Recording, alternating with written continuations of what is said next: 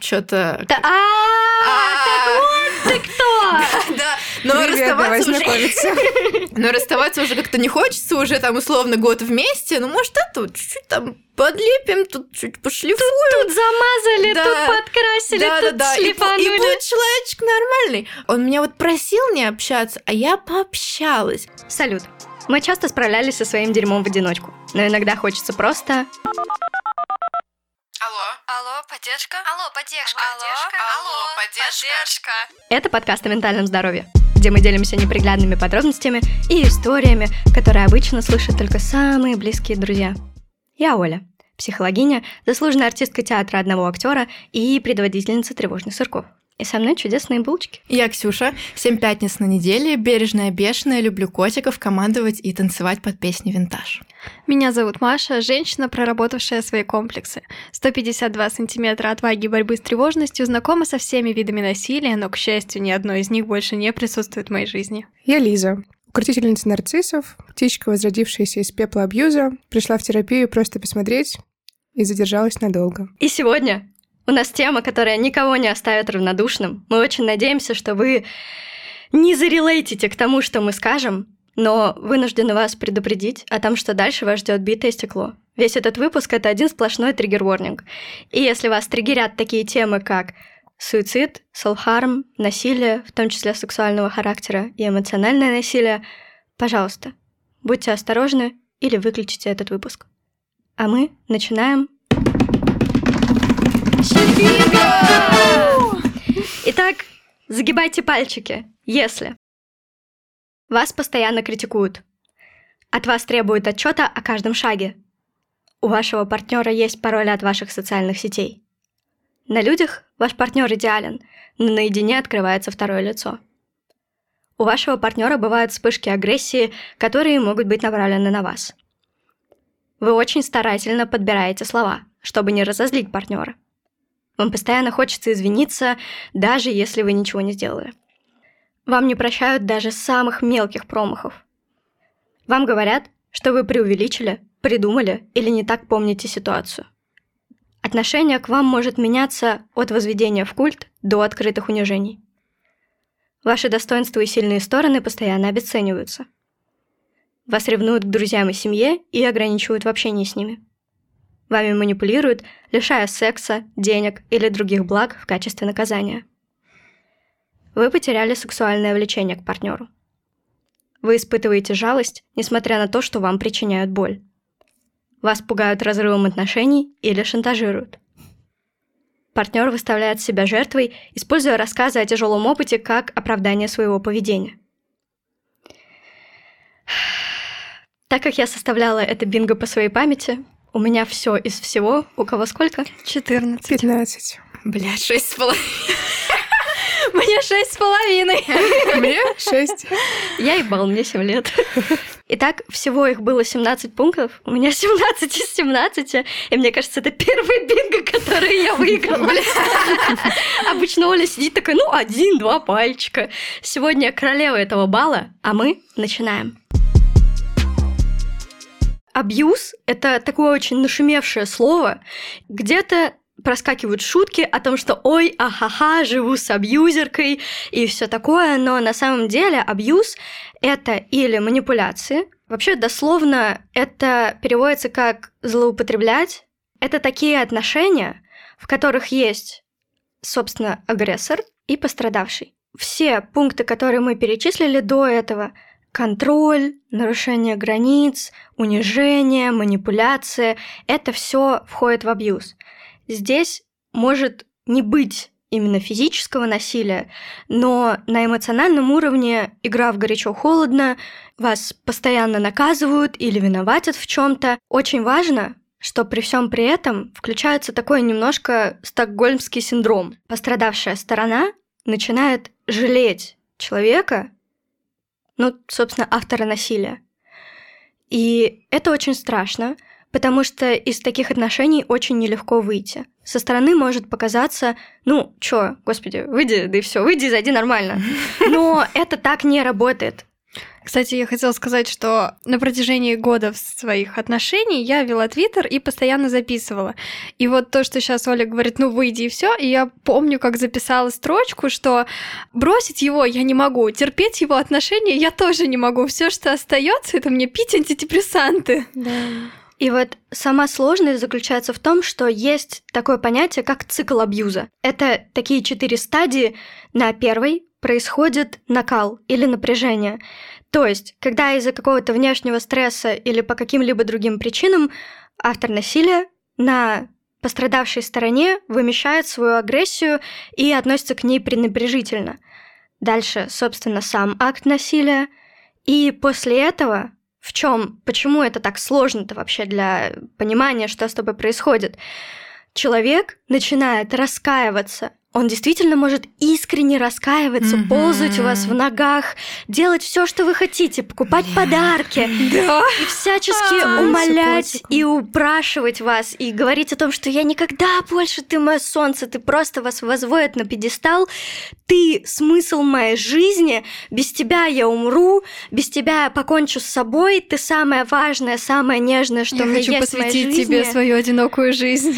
И вот тут начинается игра на ваших чувствах, и люди, у которых или не было опыта нормального человеческого отношения или просто какого-то бережного, особенно если у них играет синдром спасателя, тут же попадают в эту ловушку.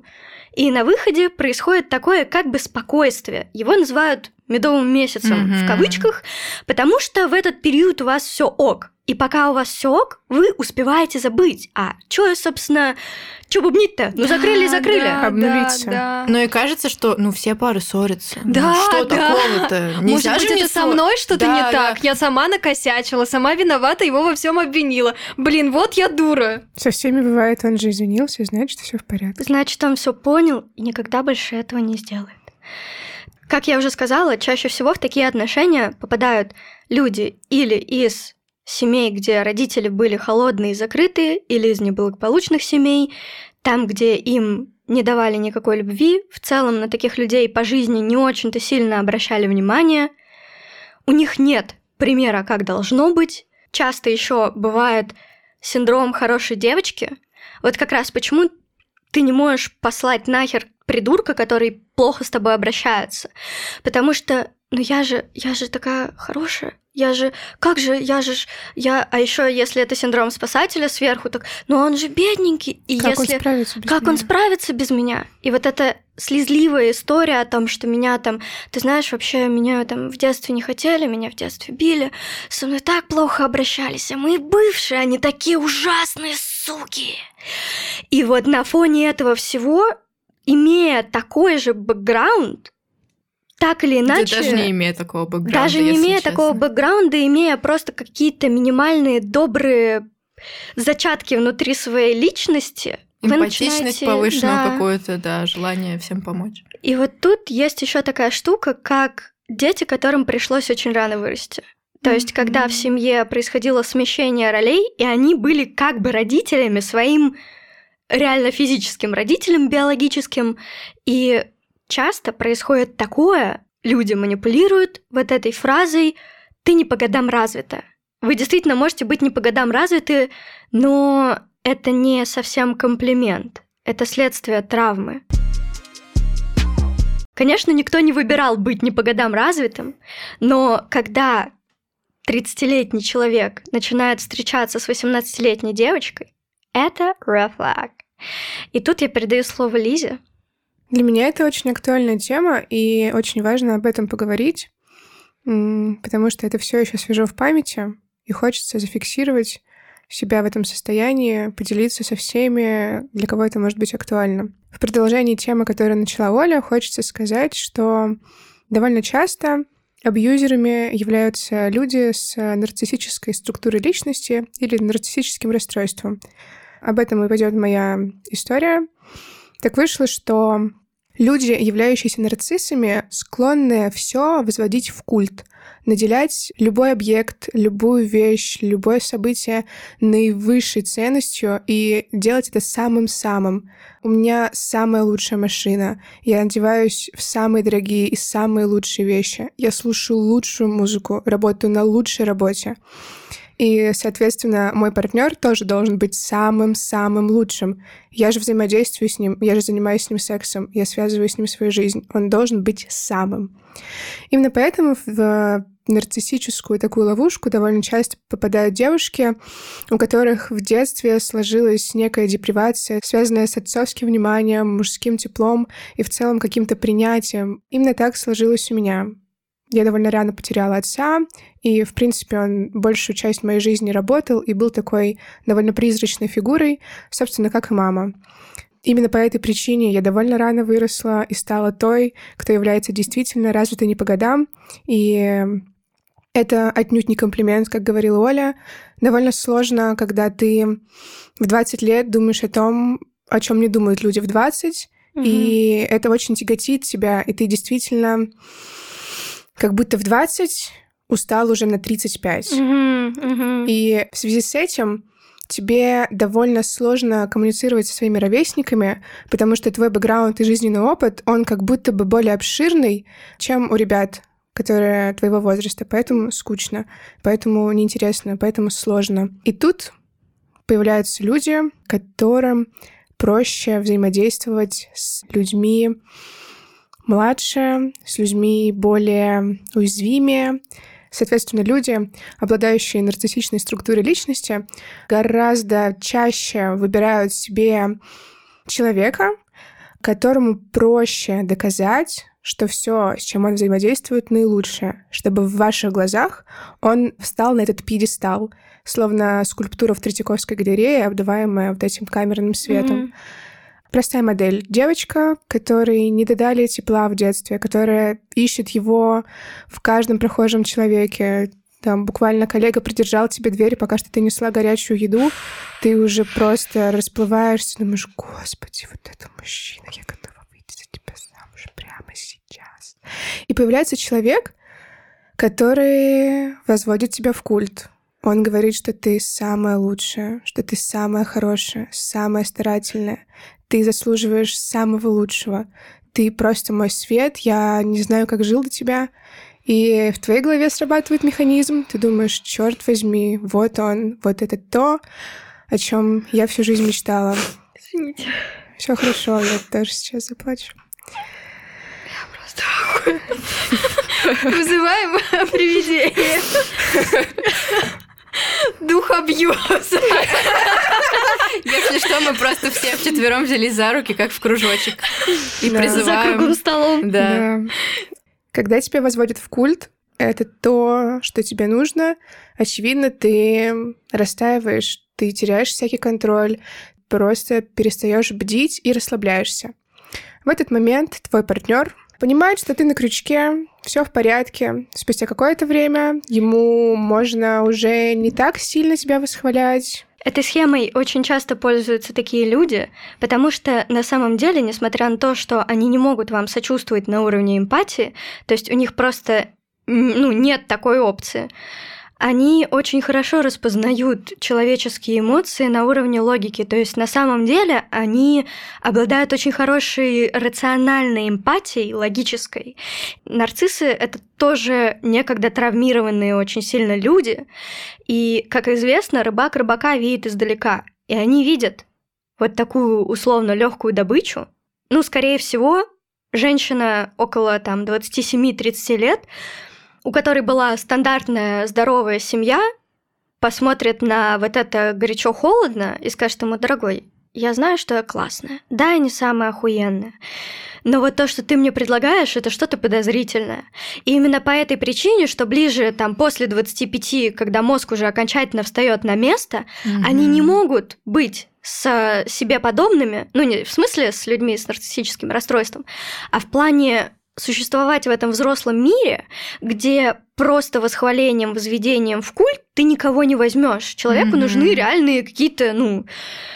Действия. Действия, да. А вот это все это не то, что им нужно. И поэтому легче всего, когда ты еще по сути ребенок, около 18, когда, как Лиза сказала, ты никогда не видел никакого тепла, и тебя очень легко вот на это подсадить, вот после этого начинается фарш, просто эмоциональная мясорубка. Да. Начинается обесценивание, эмоционально можно сделать больно так, что тебя даже трогать не обязательно. Там ты ему открываешься, он знает все твои триггерные точки, да. и он просто с двух ног влетает именно в них. И в этот момент тебе кажется, ну я же была такая хорошая, что произошло? Наверное, это я что-то сделала не так. Хроническое чувство вины, которое ты унаследовал вместе с молоком матери и прочим генофондом, прет из тебя, и ты чувствуешь себя виновным за свое рождение, ты чувствуешь себя виновным за то, что ты был ужасным ребенком, недостойным внимания, чьей бы то ни было любви, и ты, в принципе, ну, никогда ее не видел, ты видел только чью-то спину все время, вот этих отсутствующих родителей, которые на самом деле, ну, сейчас я спустя годы терапии понимаю, что меня не бросили, но тогда это воспринималось именно так. И когда приходит человек в твою жизнь и говорит о том, что да я стану для тебя всем, Тебя ты не моя любят... вселенная. Ты моя вселенная, тебя не любят твои подружки, они тебя не ценят. Да не нужны тебе подружки, у, у тебя же есть я. У нас да, есть кстати, всё. один из главных ред флагов, если вы прям ощущаете, что вы сильно отдаляетесь от всех своих друзей, как-то вот так очень планомерно, когда вы вступаете в отношения. Ну, в каком-то плане это может быть нормально в самом начале, когда вы такие супер увлечены, mm-hmm. и, конечно, хочется больше времени тусоваться вместе. Но если вы уже долго-долго вместе, и у вас, кроме этого человека, в конце концов, ничего не осталось, и все ваши друзья как-то отошли вообще на десятый план, стоит задуматься, почему. В общем, хочется сказать, что эта схема примерно одинаково работает, однако она всегда подстраивается под э, индивидуальный союз и становится именно вашей историей. Все всегда может быть по-разному, однако это все очень травмирующе. Я даже слова подобрать не могу, потому что это чуть ли не единственная вещь, за которую я как будто бы до сих пор себя виню, за то, что я настолько не любила себя, и за то, что я настолько наплевательски относилась к той классной девчонке, которая всегда была на веселе, с ней всегда было о чем поговорить. Она слушала классную музыку, она шарила за фильмы, за людей, она всегда могла вас поддержать, рассмешить и показать, что все ок. И я смотрю на себя, когда мне было там 15, 17, 18 лет, когда это все началось. И я думаю, блин, да я бы встречалась сама с собой, come on! Да. Ну, то есть я такой любовью преисполнена к себе и того периода, и этого, и поэтому я немножко как будто бы ну, чувствую вину за то, что я это все сделала, и до конца, наверное, еще ее не отпустила, но моя ситуация была в том, что я так отчаянно всегда пыталась всех спасти, потому что я сама очень нуждалась в спасении, в каком-то добром слове, и часто я находила в поддержку в самых неожиданных местах, то есть там, где ты ее вообще не ждешь, и это был вот такой же кейс, потому что меня неожиданно поддержал человек, практически мне незнакомый, и я его поддержала. И вот на фоне этого всего случилась ситуация, когда человек... Дорогие пассажиры, внимание! Это триггер-ворнинг. Если вас триггерит тема суицида, пожалуйста, пропустите ее. Чуть не покончил жизнь самоубийством у всех на глазах, схватившись за нож, за который я взялась голыми руками за лезвие, и мне было не страшно. Мне было не страшно пораниться, потому что этот человек был чуть ли не единственным, кто, ну, оказал мне поддержку, кто был рядом. И для меня тогда это было чем-то незнакомым. И так как я человек, у которого тоже есть э, бэк с, э, э, с попыткой суицида, для меня это метафорически было то же самое, что я бы сама себя отпустила. Я другим людям сказала о том, что да вы с ума посходили, вы бы как, ну, нормально спали бы ночью, если бы знали, что человек покончит с собой.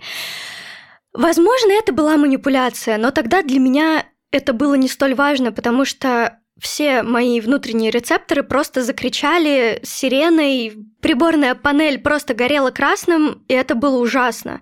И это все перетекло в отношения длиной три с половиной года, и каждый из этих циклов я проживала на себе. Мной манипулировали очень по-разному.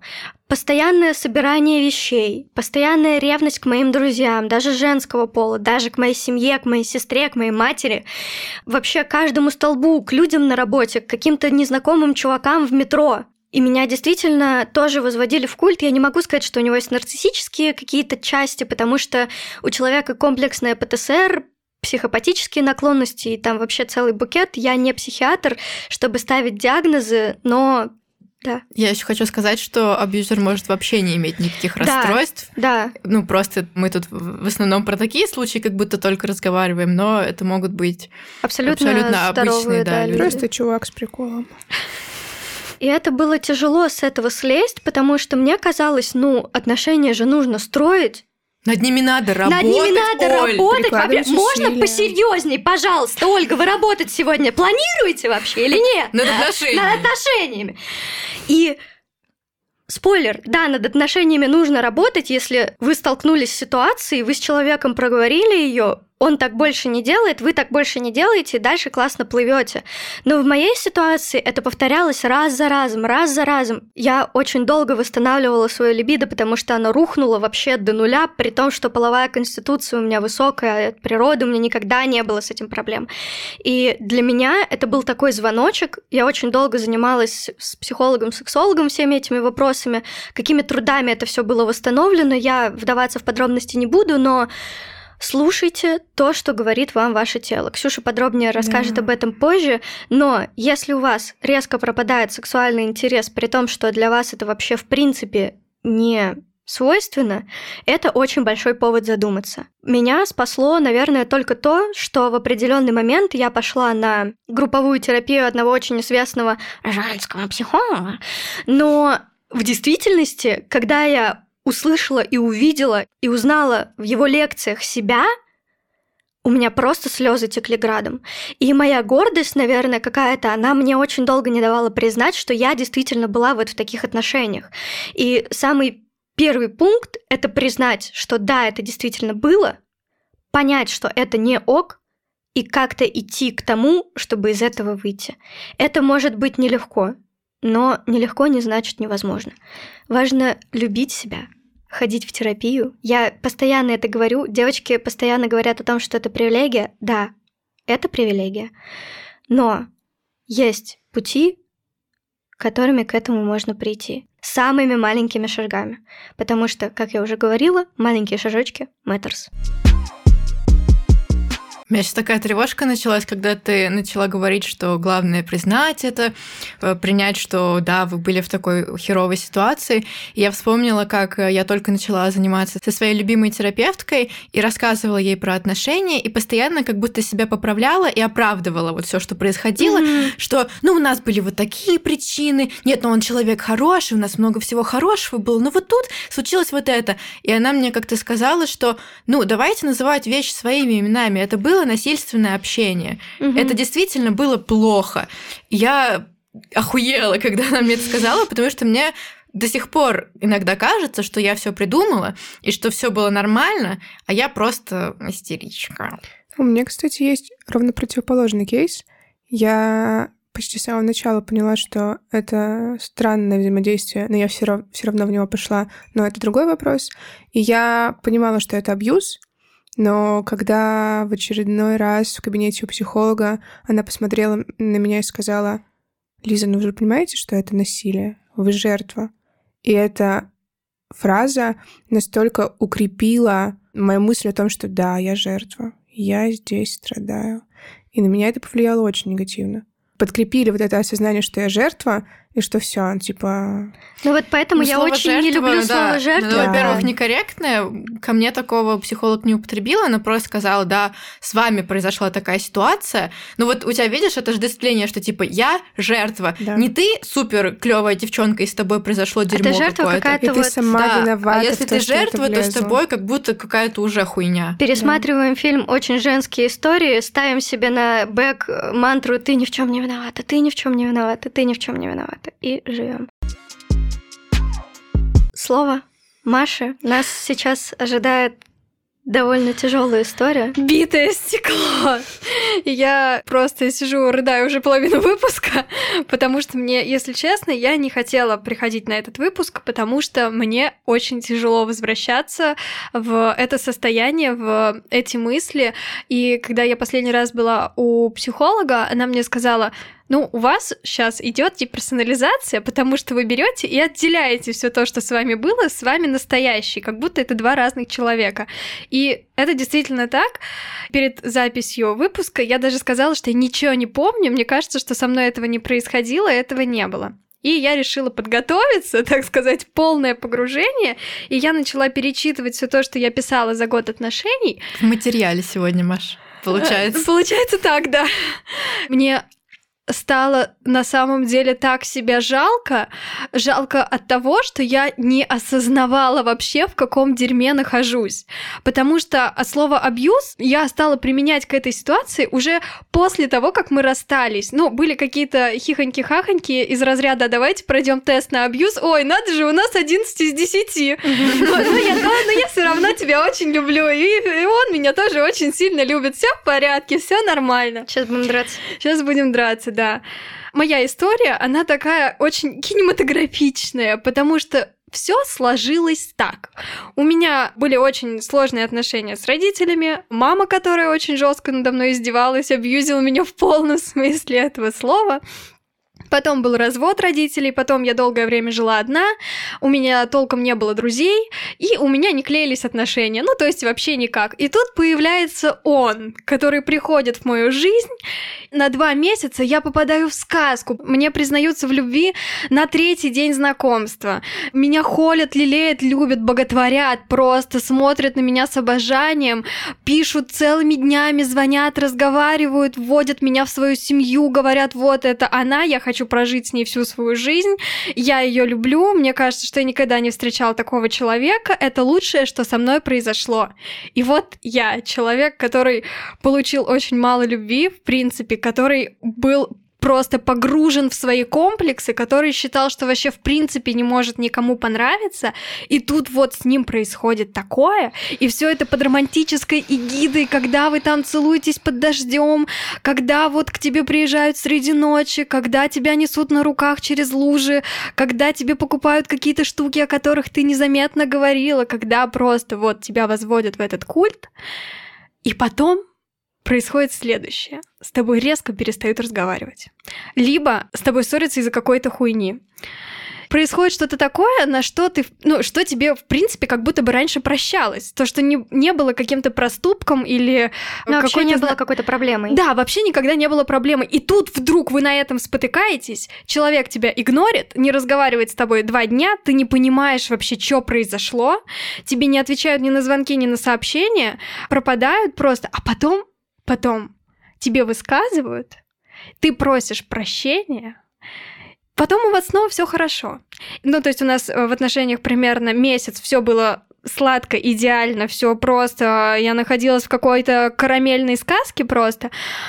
А потом началась а, вот эта эмоциональная мясорубка каждую неделю. Мы каждую неделю ссорились, мирились, ссорились, мирились, ссорились, мирились, а нужно вспомнить, что еще были котики там. Команда подкаста напоминает вам о том, что наркотики, как и алкоголь, вредят вашему здоровью. Как я писала, что котики стали средством нашей коммуникации, тишина ломала наши хрупкие взаимоотношения. То есть каждый раз, когда он со мной не разговаривала, не разговаривал, я думала, что я что-то натворила, и мне срочно нужно извиниться. И вот в этом напряжении я находилась год не было возможности как-то от него избавиться, потому что он высмеивал психотерапевтов, психологов, отрицал всячески все расстройства, говорил, что это я от безделия себе придумала.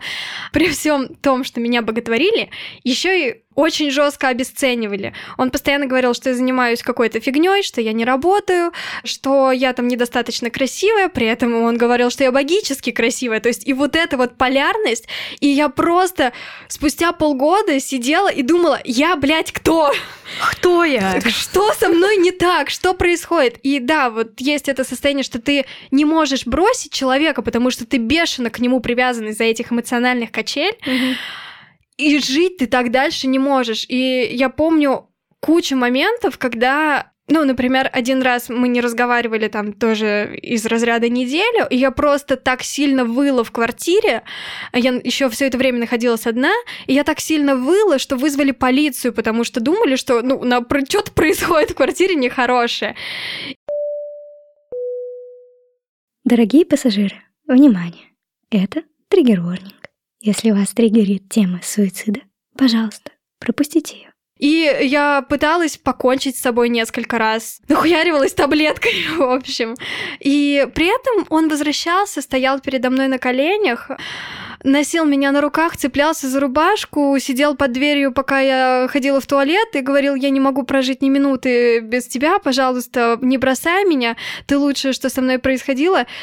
Понятное дело, что всему этому должен был настать какой-то конец, и он настал, и мне на самом деле очень забавно, что как будто бы я поставила точку в этой истории, хотя я каждый раз не признаюсь в этом. Мне кажется, что это меня бросили, что это я вот, точнее, что это он меня бросил, он меня разлюбил. А на самом деле, ну, уйти было мое решение. То есть э, я в какой-то момент подумала, что больше так не могу, что это просто доведет меня до какого-то... Ну, это доведет меня до суицида. И я как раз перед выпуском сказала Оле, что удивительно, что после этого я не покончила с собой. Это просто удивительно, потому что как это все можно было пережить, мне сейчас в нынешнем спокойном состоянии очень тяжело представить. А тогда вот при моем расстройстве ПРЛ и при его нарциссическом расстройстве и при том, что еще были наркотики, Команда подкаста напоминает вам о том, что наркотики, как и алкоголь, вредят вашему здоровью. Это просто, ну, ядерная смесь какая-то. И понятное дело, что всему этому должен был настать конец. Я еще два года убивалась, потому что из-за того, что меня так сильно боготворили, и у меня, в принципе, не было опыта каких-то других отношений, мне не с чем сравнивать. И поэтому мне казалось все эти два года, что это самое лучшее, что было со мной в жизни, а я все испортила. И вот сейчас я сижу и думаю, блин, в какой же жопе я находилась? Как хорошо, что это все закончилось. И удивительно, что я выжила. Подводя итог, в наших трех историях вы могли услышать один и тот же механизм. Горячо-холодно, от пьедестала к полному обесцениванию, манипуляции. То есть я предполагаю, что когда вы будете это слушать, вы поймете, где здесь было насилие, где была манипуляция. Если вы узнали в наших историях себя, пожалуйста, обратитесь за помощью, обратитесь к своим близким людям, если у вас нет возможности пойти в терапию.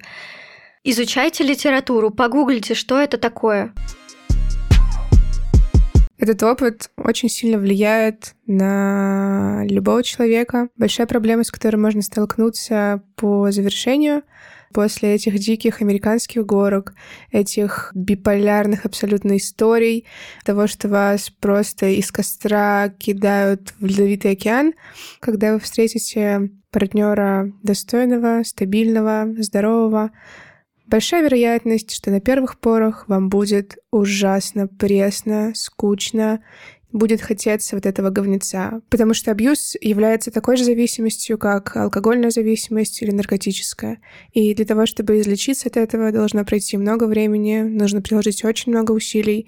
И это все очень сложно, однако это возможно. Вам не нужно заслужить любовь, вы достойны ее по умолчанию. И поэтому, если вы чувствуете, что к вам относятся плохо, то бегите, пожалуйста, бегите, не нужно в это погружаться, потому что один раз чел проебался, второй раз вы это стерпели, третий раз, а потом вы втянетесь, и выйти из этого будет практически невозможно. И даже если кажется, что все, ну такого партнера больше не будет, что вот такое со мной не случится, что я не влюблюсь, бегите, пожалуйста, бегите. Мне два года потребовалось на терапии, чтобы излечиться от этого. Вы уже достаточно хороши для того, чтобы любить, быть любимыми, жить без эмоциональных качель и просто находиться в безопасных отношениях.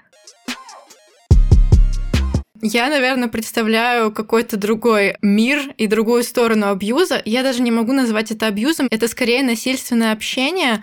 И в целом мне как будто хочется себя загазлайтить сейчас и сказать, что... Недостаточно да, твои переживания Мои сильны. травмы недостаточно глубокие и сильны по сравнению с вашими историями и такое прочее. Но, возможно, кто-то срелейтит к моей истории, не знаю. Мне было очень сложно распознать это все, потому что, ну, для меня вот такой абьюз, как вы описываете, он как будто очевидный в плане, я его сразу вижу, вот эту модель. Если человек начнет меня унижать, он сразу идет нахуй. В моем опыте было немного не так, и мне сложнее было это все разглядеть. И опять же, сейчас у меня будет два дисклеймера очень важных. Первое, я сейчас рассказываю только про какие-то плохие штуки. Естественно, в отношениях было много-много хорошего. Угу. Я бы ни за что их не отменяла. Это были мои первые отношения. Я была молодая и глупая, как и мой партнер. То есть у меня не такая модель, как у вас, э, где партнер сильно старше. У меня был младше на три года. А, да? Ну, Короче, мой партнер не был нарциссом ни в коем роде. В общем, модель не очень сильно похожа. И второй дисклеймер с моей стороны тоже много было какого-то говна, про mm-hmm. который я буду сейчас рассказывать. И мы с партнером делали это по отношению друг к другу неосознанно, по неопытности и глупости. И там точно не было никакого злого умысла, потому что и я вела себя как ебанутая mm-hmm. достаточно часто. И по отношению ко мне были какие-то вещи, я не знаю, как сказались на моем партнере мои действия какие-то, я с ним не общаюсь, я не знаю, может быть, это вообще для него прошло незаметно, но я тут, чтобы рассказать свою историю и то, как на меня повлияли эти отношения, какие-то вещи, которые там были, если вы сейчас узнаете какие-то пункты из того, что я буду говорить, это такие красные звоночки, которые важно бы отслеживать. Наши отношения начались тоже довольно киношно. У меня был какой-то ебучий период в жизни довольно депрессивный, плохой. И тут появляется он, и у нас так все классно, прикольно начинается, нетривиально, потому что на нашем первом свидании я уехала в травмпункт, и это было безумно романтично. После этого мы пили пиво на лавке, я была с перевязанной ногой, чувствовала себя абсолютно счастливой и вообще бешеной, живущей свою лучшую жизнь. И человек был очень интересный, я была интересна ему, у нас было очень много общего. Действительно, мы вот прям как люди люди влюбились друг в друга как бы платонически, нам было просто классно вместе проводить время, и это все было так волшебно, и тоже меня очень сильно возводили на пьедестал, какая я классная, какая интересная, красивая, вот это сю-сю-сю. Я, естественно, к этому довольно быстро привыкла, и из-за этого вот очень быстро привязываешься к человеку, потому что хочется еще, еще, еще погладить mm-hmm. мою самооценку. А когда у тебя нестабильная самооценка, в принципе, и ты такой уязвимый... Шатковалка. Да, шатковалка подросточек без э, какого-то здорового опыта, ну, такая крючок э, стопроцентный. Значит, первая херня, которая до сих пор влияет на мою жизнь, это идея о футбольных голах, как я ее называю. В общем, сложилось так, что язык любви моего партнера был подарки. А у меня это вообще какой-то последний язык любви. Я сосу в подарках, я не умею их делать, я не умею их выбирать и принимать. И он как бы задаривал меня какими-то символическими штуками, просто приятными вещами. И я это просто принимала и отдавала в меру своих возможностей. То есть э, сколько у меня было, сколько я хотела. И мне казалось, что это окей. Ну, как бы он делает это все по своему желанию, я отдаю сколько там условно считаю нужным. Угу. И потом в какую-то ссору он мне высказал такую вещь, что ну вот, Ксюш, вот такое ощущение, что мы по-разному вкладываемся в отношения. Вот я как будто забил 11 голов, а ты всего 6. И меня это ужасно возмутило тогда. Я сказала, ты что, делаешь мне приятно, чтобы получить в ответ, а не просто так. Угу. И что-то мы это все замяли. И моя первая реакция была отрицание, что типа это какая-то херня, так не должно быть, это вообще абсурдная идея, особенно для отношений. Но как вот китайская пытка с каплей, если ты сидишь там две секунды, тебе все равно на эту каплю, а если ты несколько месяцев сидишь под этой каплей, она в итоге пр- пробивает тебе череп и проникает тебе в мозг. И я, естественно, как бы сломалась, и эта идея поселилась во мне на очень много лет. До сих пор, вот я хочу рассказать, что недавно случилось, вчера как раз, я ужасно задизморалилась, потому что у меня появилась новая знакомая, которой я довольно сильно нравлюсь, и она сказала, я хочу сделать тебе подарок на Новый год. Я такая, о, классно. А потом я сижу, думаю, блин, а мне надо тоже ей подарок сделать. Блин, ну у меня нет сейчас возможности какой-то физический подарок сделать. Наверное, мне нужно быть супер ласковой кошечкой, чтобы как-то отплатить за этот акт От, любви. Да-да-да, вернуть этот должок, вот это, что ко мне проявили. И мне стало так дурно, что я сразу начала в какую-то тревожку впадать из-за этого подарка. Потом я начала думать, что, блин, мы, наверное, сразу точно поссоримся после этого, потому что я недостаточно делаю, я вот не могу ответить тем же. И вот эта идея о том, что я постоянно подсчитываю, кто сколько для кого сделал, и кто как бы выигрывает условно в этом соревновании, это со мной до сих пор, и это ужасно разрушительная хуйня. Такого в отношениях быть не должно. Тебе дарят, ты должен вернуть, и это, ну, не только про физические какие-то вещи, а просто про любовь, там, про признание в любви. Вот я тебе там два раза сказал за день, а ты мне один. Ну, то есть, как бы никто прямым текстом мне уже не говорил этого, но вайб был такой, что меня вот настолько осыпали этим вниманием, что как будто я должна была Ксюшечка, это что всё- ты отстаешь? Что-то да, что ты отстаешь, давай-ка поактивнее это. Люби. Дорогая моя, люби меня, пожалуйста, А как-нибудь. то на скамью запасных пойдешь. Да. Дальше, вот для меня цикл абьюза выглядит как э, тебя поцеловали, потом тебе дали по ебальнику, извинились, потом опять поцеловали, потом опять дали по ебальнику. В моем случае метафора такая, что ты сидишь, тебя целуют, кутают в одеялко, и так между делом загоняют иголочки тебе под ногти. И ты даже не замечаешь. И я сижу и думаю, ну, это классные отношения. Я человеку нравлюсь, он меня очень сильно любит, он мне говорит, какая я клевая. И одновременно с этим он мне так вбрасывает, типа... Но одеялка-то с чумой. Он мне вбрасывает какие-то вещи, вот некоторые фразы со мной тоже навсегда, я их никогда, блядь, не забуду. И сколько бы я их ни прорабатывала, в какие-то плохие дни, когда мне плохо, я очень устала или чувствую себя просто куском слизняка, я о них думаю, и я в них начинаю верить. Итак, примеры фраз. Тебя сложно любить. А, Что-то типа, э, я не помню дословно, но сказано было, что ну вот ты же понимаешь, что вот я тебя люблю, и я это терплю, твое все, а никто больше с тобой так вот не будет, никто больше не будет терпеть. Классическая фраза абьюзеров. Вот. Да, вот. Потом началась такая фигня, что я с человеком была максимально открыта с самого начала, и как будто бы он знал, с кем он знакомится. Ну, то есть я была собой вот так, как оно есть. Много ругаюсь там, еще что-то. Как будто бы человеку сначала все нравилось, а потом, когда вот отношения уже долгие, и ты уже привязан, вы уже там какой-то быт строите, ну, не быт даже, а просто жизнь какую-то вместе строите, он начинает тебе как бы так предлагать, а может, ты перестанешь столько ругаться, тебя это не красит. А может, ты начнешь юбочки носить, ну, женственнее будешь. А может, ты волосы отрастишь. А может, ты, ну, за ногтями как-то будешь присматривать, а то неаккуратно как-то. А может, ты вот это Как будто человек тебя понемножечку пытается поменять э, по то, что ему нравится. Как будто бы он не знал, с кем он знакомится. Еще раз скажу, что с моей стороны было то же самое, потому что такое ощущение, что мы немножко Как в 500 дней лета. да, романтизировали друг друга в начале и влюбились в то, что мы сами себе придумали, а потом, когда много времени прошло, мы уже такие, а, что-то... Да, а, так вот ты кто! Да, но Привет, давай расставаться уже... Но расставаться уже как-то не хочется, уже там условно год вместе, ну, может, это чуть-чуть там подлепим, тут чуть пошлифуем. Тут замазали, Да. тут подкрасили, да, тут да, да. И, бу- и шлифанули. будет человечек нормальный. Вот, по моему вкусу. Мы были очень разные люди, и из-за этого мы очень много ругались, и в какой-то момент это было настолько невыносимо. Если вы замечаете, что вам кто-то вот предлагает какие-то вещи, которые... Ну, то есть, просто предложить, может быть, ты себе юбку купишь, вот это классное, ничего такого, но если это с таким посылом, что типа, ну, будь поженственнее, мне вот не очень нравится, что ты такая, как бы вот как-то одеваешься там. Ну, вот ну это да, если ты предлагаешь партнеру помыться, потому что он 4 дня уже не мылся, это нормально. Да, ну, короче, такие вещи, как будто бы немножко поменяй себя, Ну вот чтобы у, мне побольше нравилось. у испанцев есть прикольное выражение, я его очень часто использую, «петер перас аль ольмо», что означает требовать вяз плодоносить грушами. Вот, э, Вот, понимаешь? Мы, все отношения пытались запихнуть апельсин в жопу. И как бы, а очень хотелось, потому что мы уже себе придумали вот этих двух людей, которых не существует, да, и вроде хочется, но как бы не лезет.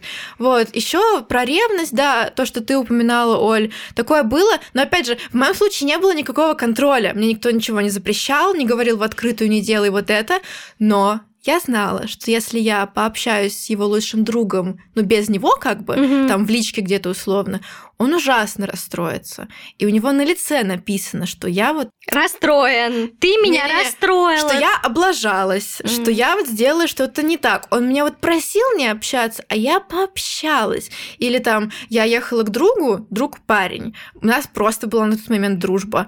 И он вот просто на такой дизморали, что, ой, Ксюш, да он тебя хочет выебать, да я вот его знаю, да сто процентов, такой он секой. А мы сидим с ним просто, блядь, компьютер мне настраиваем. Или я ехала к психологу, психолог был тоже молодой парень, и он на полном серьезе говорит, нет, Ксюш, он тоже захочет тебя выебать, я вот У меня переживаю. такое было с моим репетитором по математике. Он тебя выебал? А хотелось бы. Было бы славно. Вот, и эти какие-то вещи, ты понимаешь, что тебе никто ничего не запретил, но это вот мамина делай, что хочешь. Ты как бы понимаешь, что если ты это сделаешь, будет фигня, он расстроится, ты чувствуешь себя виноватым, придется извиняться, вот все вот это посыпется. Короче, очень неприятно. Прямого запрета вам никто не дает. Да. Ты просто стараешься быть хорошей, чтобы Да, его не да, да. расстраивать. И это влечет за собой просто изменение твоей личности, Да. изменение твоего круга общения. И это не происходит прямо. Не общайся с ней, Да, не ходи да. туда. Не, ну есть такие, конечно, но чаще всего это очень так. Это очень тонко, и вы не можете это обнаружить, поэтому подайте в эту ловушку и остаетесь один на один с этим чуваком. Еще это обычно под соусом, но я же тебе лучшего желаю. Да. Я же о тебе забочусь. Они ж тебя все не любят.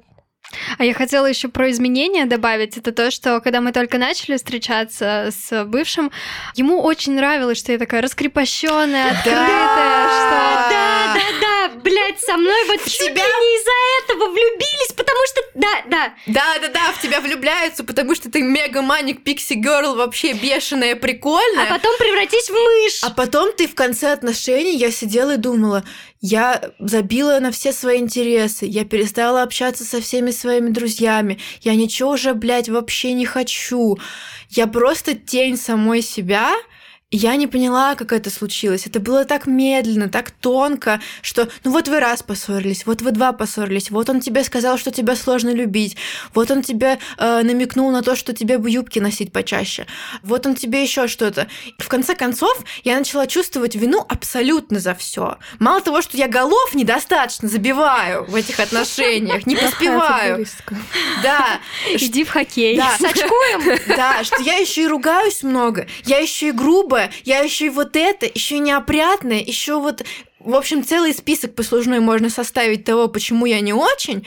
А у нас там еще с сексом были проблемы. Я рассказывала об этом э, в выпуске про секс, что я изначально вообще не хотела никакой половой жизни с ним и думала, что я сексуальна. И сначала ему самого об этом говорила. В итоге это тоже все пошло в помойку, потому что как бы я прогнулась и хотела, чтобы, ну, хотела быть хорошей, удобной, хотела там попробовать вот все этот апельсин так и лезет в жопу. Как я и сказала про отдаление друзей в начале выпуска, что я перестала общаться вообще со всеми своими друзьями. Я не знаю, как это произошло, но в один момент я просто понимаю, что я никому не могу написать, я никому не рассказываю о том, что происходит, о том, что я плачу каждую неделю. Вдобавок к тому, что слушайте свое тело, у меня в этот период, вот за полтора года отношений, обострилась вся хроническая вообще моя история болезни, гастрит, постоянная молочница, постоянный герпес просто несколько раз в месяц. Я мало того, что мне морально плохо, у меня еще постоянно все болит, я чувствую себя некрасивой, вообще просто как э, разваливающаяся какая-то субстанция непонятная. И это я к тому, что ваше тело будет отторгать вот какое-то такое э, Мгм. отношение. Мгм. А, И я почему-то пропускала эти сигналы, конечно, и думала, что ну там мало ли, блин, просто замерзла, перемерзла, зима началась. Но на самом деле э, я рыдала. Мне так обидно, потому что человек, наверное, меня запомнил вообще как какую-то ёбнутую, потому что я с ним плакала реально каждую неделю, это мне вообще не свойственно, и он знает только вот этот период, когда я с ним была, и когда у меня просто крыша потекла максимально, а а я вообще не такая. Еще хочется добавить про внимательное отношение к своему телу то, что находясь с человеком, вы можете внезапно испытывать тревогу, Мгм. испытывать чувство небезопасности. Да, и да. если в самом начале вы испытываете тех самых бабочек в животе, это не потому, что вы окрылены э, любовью и просто пышете всем вот этим. Это значит, что ваше тело боится, ему страшно, Да, и да, оно да. кричит вам «беги, беги, он долбоеб, беги».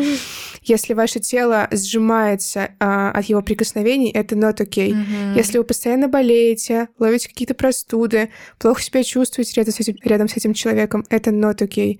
Важно чувствовать свое тело, прислушиваться к нему и не игнорировать эти важные сигналы, потому что они вполне возможно могут спасти какую-то часть вашей психики. Да, в заключение, опять же, я не хочу э, вешать на своего бывшего партнера какие-то ярлыки типа абьюзер, мудак, долбоеб и так далее, потому что, как я сказала, это, скорее всего, было просто неумышленно по неопытности нашей Мгм. обоих, потому что я уверена, что я тоже там не суперски себя вела.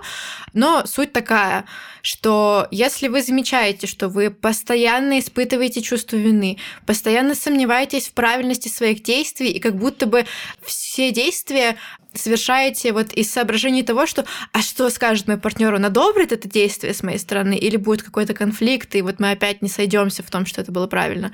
Если вы постоянно болеете, как сказала Лиза и я, если вы отдалились от всех своих друзей, и почему-то вот ваш круг сузился только до вашего партнера, если вы потеряли интерес ко всем вашим увлечениям, вас ничего уже не наполняет, и вы абсолютно ничего не хотите, и вы не чувствуете себя собой, не делаете вещи, которые вам свойственны, которые вас радуют. Метаморфозы претерпеваете. Да, что как будто вы очень сильно поменялись, причем не в лучшую сторону. У вас может быть все потрясающе. То есть, я говорю, никогда не было такого, что меня унижали, оскорбляли, как-то вот. Меня очень сильно любили, и при этом я как будто умирала внутри Мгм. из-за вот этих как бы маленьких вещей, которые так тоненько иглами под ногти влезают, и потом ты их еще выносишь э, из отношений. И вот уже третий год это влияет на какие-то сферы моей жизни. Я ловлю триггеры, какие-то рандомные тревожности из-за этого всего. Если вы хоть что-то узнали, проанализируйте, в какой вы ситуации, возможно, что-то что-то как-то пошло немного не так. Одно из главных последствий это то, что меня до сих пор искренне удивляет, что меня кто-то может любить просто так, без изменений. Меня могут принять как есть, и мне не нужно ничего для этого делать, из штанов выпрыгивать, как-то менять себя, корректировать свое поведение, свою речь, свои привычки, что людям я нравлюсь просто как есть, и им ничего от меня не надо. И если они хотят сделать мне приятно, они не ожидают от меня никакой возврат этого долга, Мгм. они просто хотят сделать мне приятно. Люди могут тебя любить просто так, за то, что ты уже есть, вот такая, какая ты есть. Моя история скорее про то, что абьюзеры, даже не то, что абьюзеры, авторы насильственного общения, это не всегда какие-то нарциссы, демоны и абсолютное зло.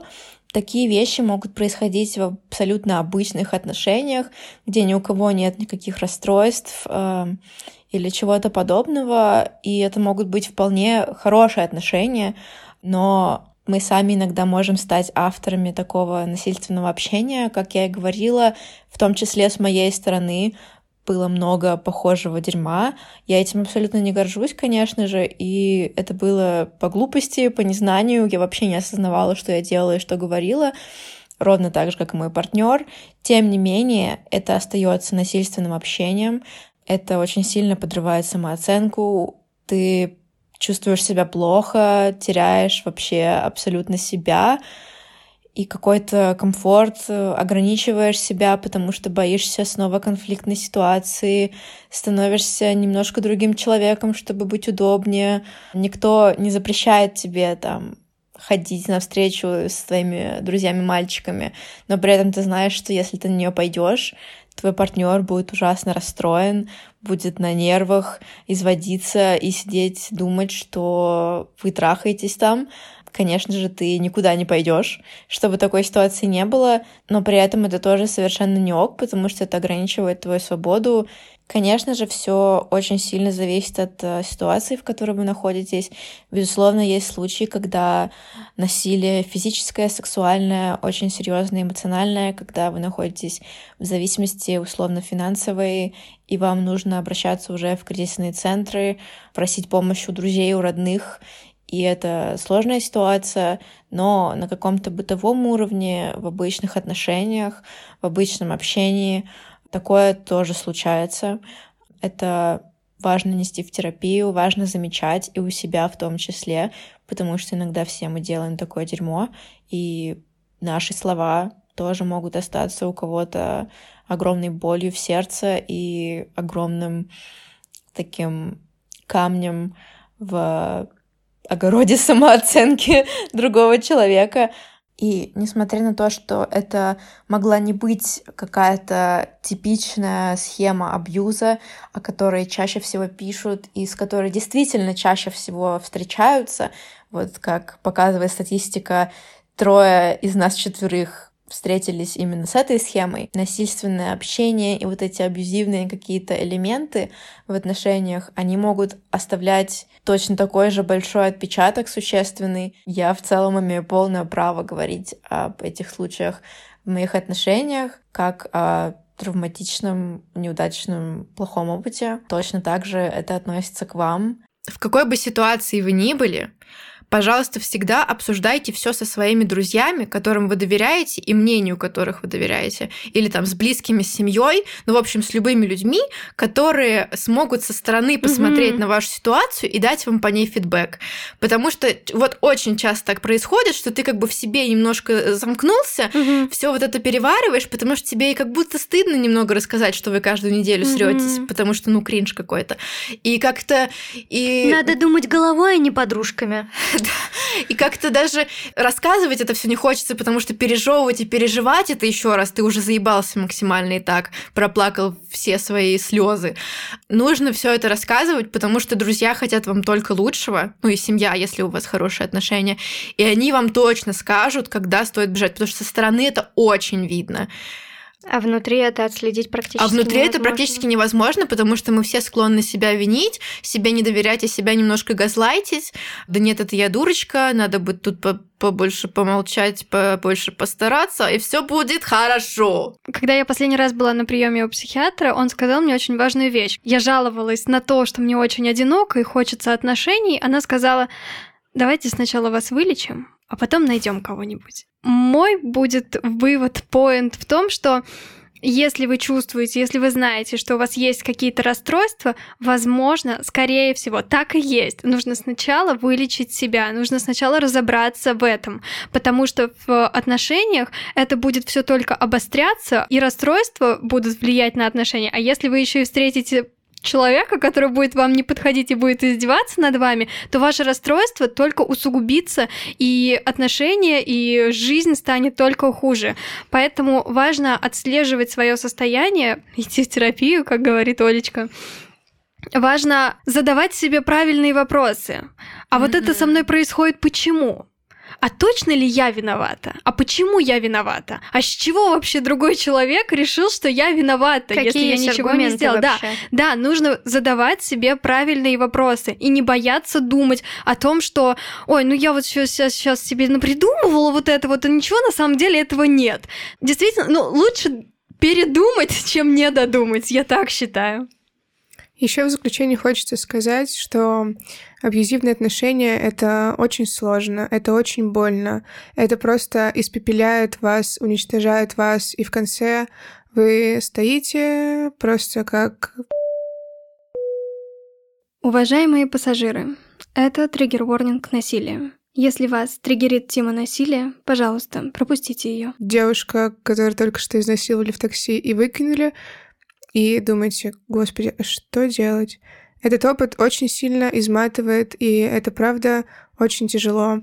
Однако очень важно принять его, потому что это часть вас, прожить его. Да, будет очень больно, да, будет очень сложно выздоравливать, но это точно возможно. Чем быстрее вы примете это, чем быстрее вы это все проживете, тем проще будет жить дальше. По завершению самого сложного периода своей жизни, самых сложных отношений, также очень важно дать партнеру какую-то благодарность, потому что этот опыт был уникальным, да, было много сложного и много плохого, однако хорошее тоже было, и важно не демонизировать партнера и не фокусироваться только на плохом, а просто принять, поблагодарить себя, поблагодарить партнера и пойти дальше с высоко поднятой головой, потому что выйти из этого сложно, но возможно. Я теперь это точно знаю.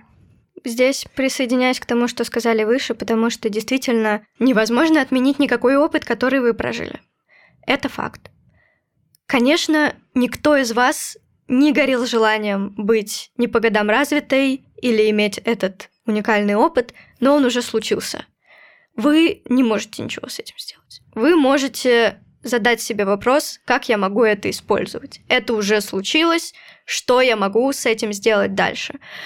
Важно действительно говорить со своими близкими, рассказывать им. И в моменте, если вы будете испытывать стыд или вину за то, что вы такие недостойные, и с вами так это все произошло, и с нормальными людьми это вообще-то не происходит. Запомните одну очень важную вещь. То, как люди себя ведут, это про них, mm-hmm. а не про вас. Mm-hmm. Вы не виноваты в том, как другой человек выбрал себя повести. На этом я... Я хотела еще добавить один вывод маленький. Давай.